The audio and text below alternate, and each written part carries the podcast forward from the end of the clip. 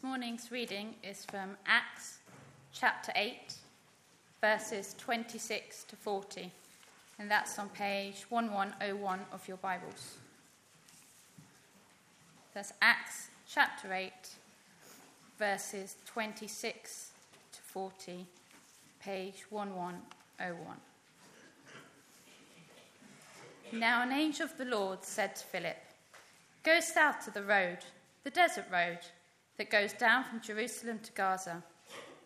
So he started out, and on his way he met an Ethiopian eunuch, an important official in charge of all the treasury of the Kandake, which means Queen of the Ethiopians.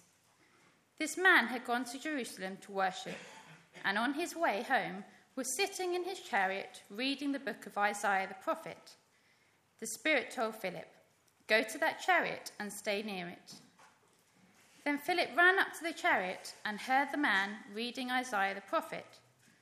Do you understand what you are reading? Philip asked. How can I, he said, unless someone explains it to me? So he invited Philip to come up and sit with him.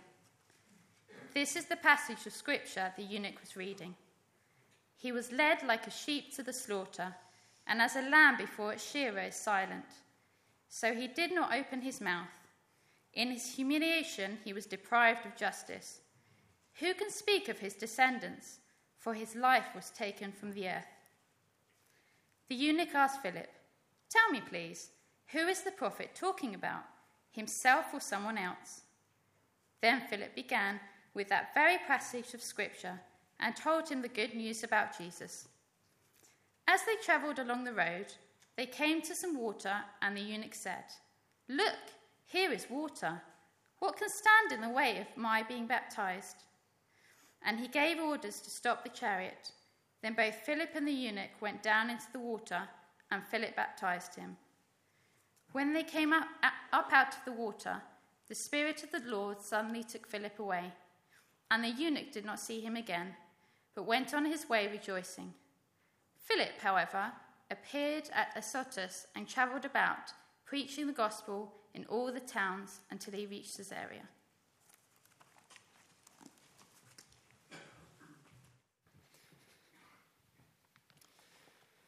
You know that feeling of going somewhere unfamiliar and being painfully aware that everyone else seems to know what they're doing apart from you?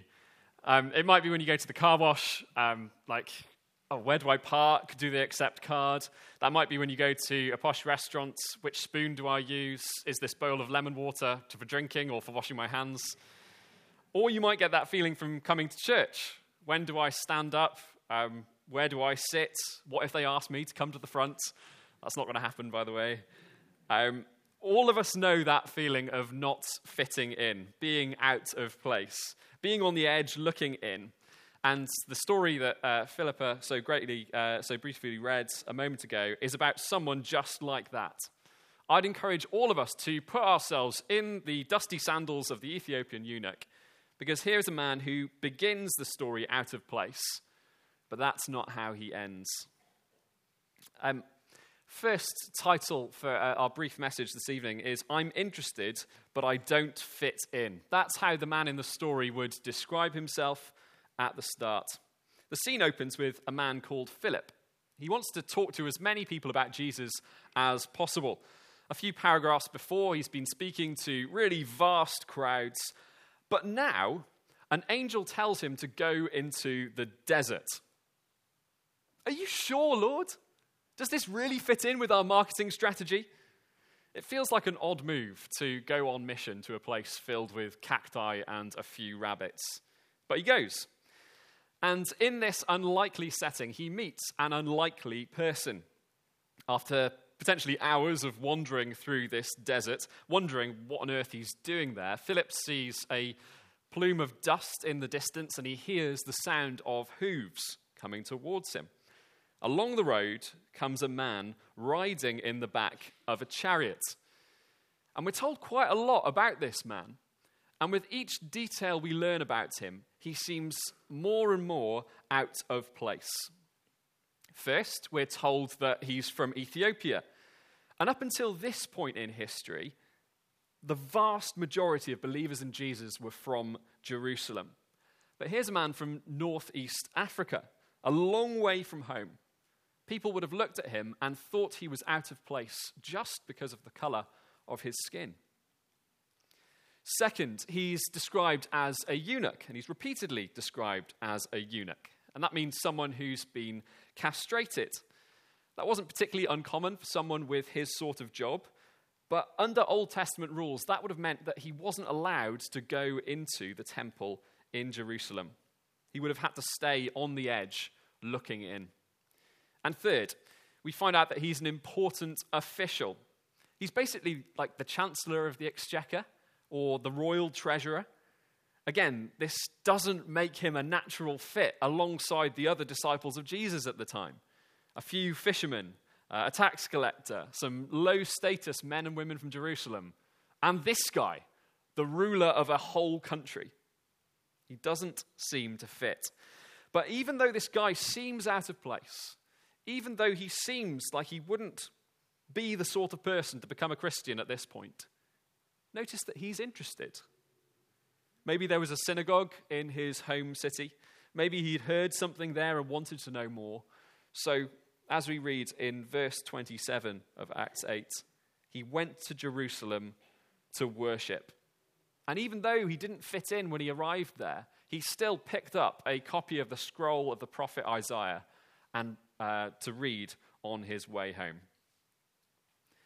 Now, we'll pick up the story in a little bit, but just to pause here, this man's story shows that God loves to reach out to people who feel out of place. Your Creator values all the important things that make you different, and none of those things mean He'd rather leave you out in the desert. Whatever your education, whatever your upbringing, whatever your ethnicity, your age, your past, your social status, God will go to the ends of the earth to find you. That's wonderful. I'm interested, but I don't fit in. Maybe this guy isn't the only one thinking that today, but the bottom line is this if you're interested, don't let that feeling of being out of place get in the way, because I promise God is interested in you. Let's keep going with the story and with our next title uh, the next words on the eunuch's lips are, I don't understand the Bible. And I know that every single one of us has felt that at one point or another. Philip must have been an athlete. He sees this chariot speeding along the road towards him, and the Spirit says, Go to that chariot and stay near it. So he's running alongside, and uh, over the noise of his own footprints and the hooves of the horses, he hears what the man in the chariot is reading. Now, by the way, if um, you're in the habit of reading quietly in your own head, you're doing something that would have been very, very weird before, like the 1600s in this part of the world. Before that, reading was almost always out loud, so Philip can, can hear. Do you understand what you're reading? Philip asks as he runs along. How can I? The eunuch replies, unless someone explains it to me this conversation and this sermon is going to go a lot better if I can stop running. So Philip gets invited up into the chariot. And the eunuch is reading these words from the prophet Isaiah He was led like a sheep to the slaughter, and as a lamb before its shearer is silent, so he did not open his mouth. In his humiliation, he was deprived of justice. Who can speak of his descendants? For his life was taken from the earth. But the eunuch doesn't understand that. He doesn't know what those words mean, and so he asks Philip, Who is the prophet talking about? Great question. And so, in the words of verse 35, then Philip began with that very passage of Scripture and told him the good news about Jesus. Philip shows this man that these verses, and indeed the whole Bible, are all about the good news of Jesus. Now, this is a rather thick book, isn't it? And can you imagine if, in order to become a Christian, you'd had to, you had to take a quiz on the whole thing? Um, thank God that's not the case. You could spend several trips from Jerusalem to Ethiopia studying its laws, its history, its language, its theology. But you'll never understand it until you grasp this one thing It's all about the good news of Jesus. In that prophecy from Isaiah, written 700 years ago, Jesus was described as a sheep, silent in the last moments before its slaughter. And that's a sad image. No bleating, no noises of complaint, just submitting to the inevitability of approaching death. And that was Jesus' experience. He had every opportunity to speak up, to defend himself. He had every opportunity to complain, but before his judges, Pilate and Herod, before people who could have changed his fate, he refused to say a single word in his own defense. He was completely silent before his executioners. And that might make sense if Jesus had deserved to die. A guilty person might stay quiet simply because they've got no excuse. But the second half of the prophecy we just read says, in his humiliation, he was deprived of justice. Jesus' death was completely unfair. It was a terrible miscarriage of justice, but he still doesn't speak up for himself. Let's put ourselves back in the chariot, hurtling down this dusty road. The man from Ethiopia furrows his brow. I see what you're saying, Philip, but how could the death of an innocent man ever be good news? It just doesn't make sense to me. But Philip leans over and points to the scroll that the man is reading.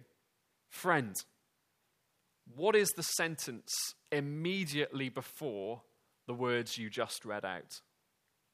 The eunuch looks down and his eyes widen with sudden understanding, and he reads aloud We all, like sheep, have gone astray. Each one of us has turned to our own way, and the Lord has laid on him the iniquity of us all. The Lord has laid on him the iniquity of us all. Each one has uh, one of us has run away from God like a sheep running away from our shepherd. Each one of us has declared S I N, shove off God, I'm in charge, not you. And we all have countless sins to our account. Jesus' beatings should be ours.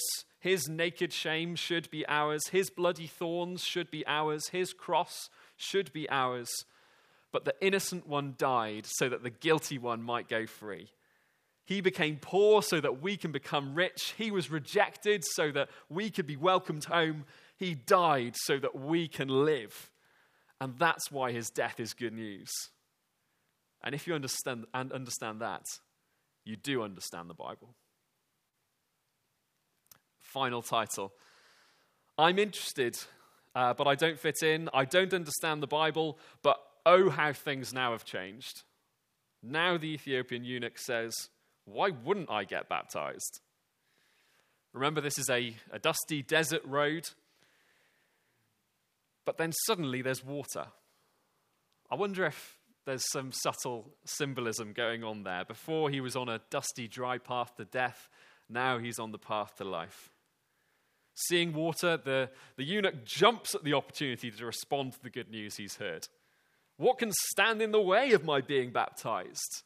He's not genuinely asking for reasons not to. He's, he's rhetorically saying, like, I just want to get, I want to get it done now.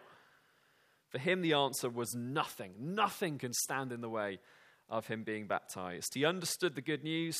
He trusted that all his sin had been put on Jesus, so he gets baptized there and then. And that's what Ruben and Dana have done today. It was so wonderful to celebrate that with them. They understand the good news. They've trusted in Jesus for the forgiveness of their sins and they've been baptized to declare, that public, uh, declare publicly that from here on out, they're with Jesus. For as long as they follow him, they're going to have challenges just like all of us face. And they're going to have specific challenges for being Christians. They're going to be rejected sometimes. They're going to face pressure. But they will never regret the decision that they have made today. Because they, are, they have chosen to follow someone who will be with them all the way until the end. They have chosen to hold to a gospel that is transformational throughout the world, even among people that don't feel like they fit in. They will never regret the decision they have made all the way until the day where God calls them home and they are welcomed into eternal bliss forever. And so I ask, why wouldn't you get baptized? What stands in the way of you being baptized? Some people understand the good news of Jesus perfectly, but they never do anything about it. They never respond to the message. Some people always stay out on the edge, always looking in, never feeling like they could properly belong. God wants you so much. Jesus died to take away your sin. If you will trust, trust him, if you will respond to this good message, you will be welcomed in. And you will never regret that decision for as long as you live, as long as you follow the Savior. What stands in the way of you being baptized? Let's pray.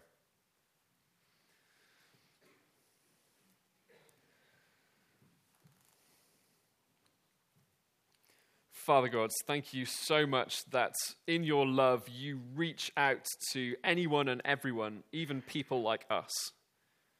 Thank you though, that even though we have run our own way, you come chasing after us to bring us home. Father God, thank you so much that you've done that in the lives of Dana and Reuben. Thank you that we can witness that and celebrate it today. And Lord, we pray that you would continue to do so in the lives of others, perhaps others here in this room. We come to you now and we confess our sin. We are sorry, but we pray for your forgiveness. And we trust in the cross of Jesus to make us clean. In his name we pray. Amen.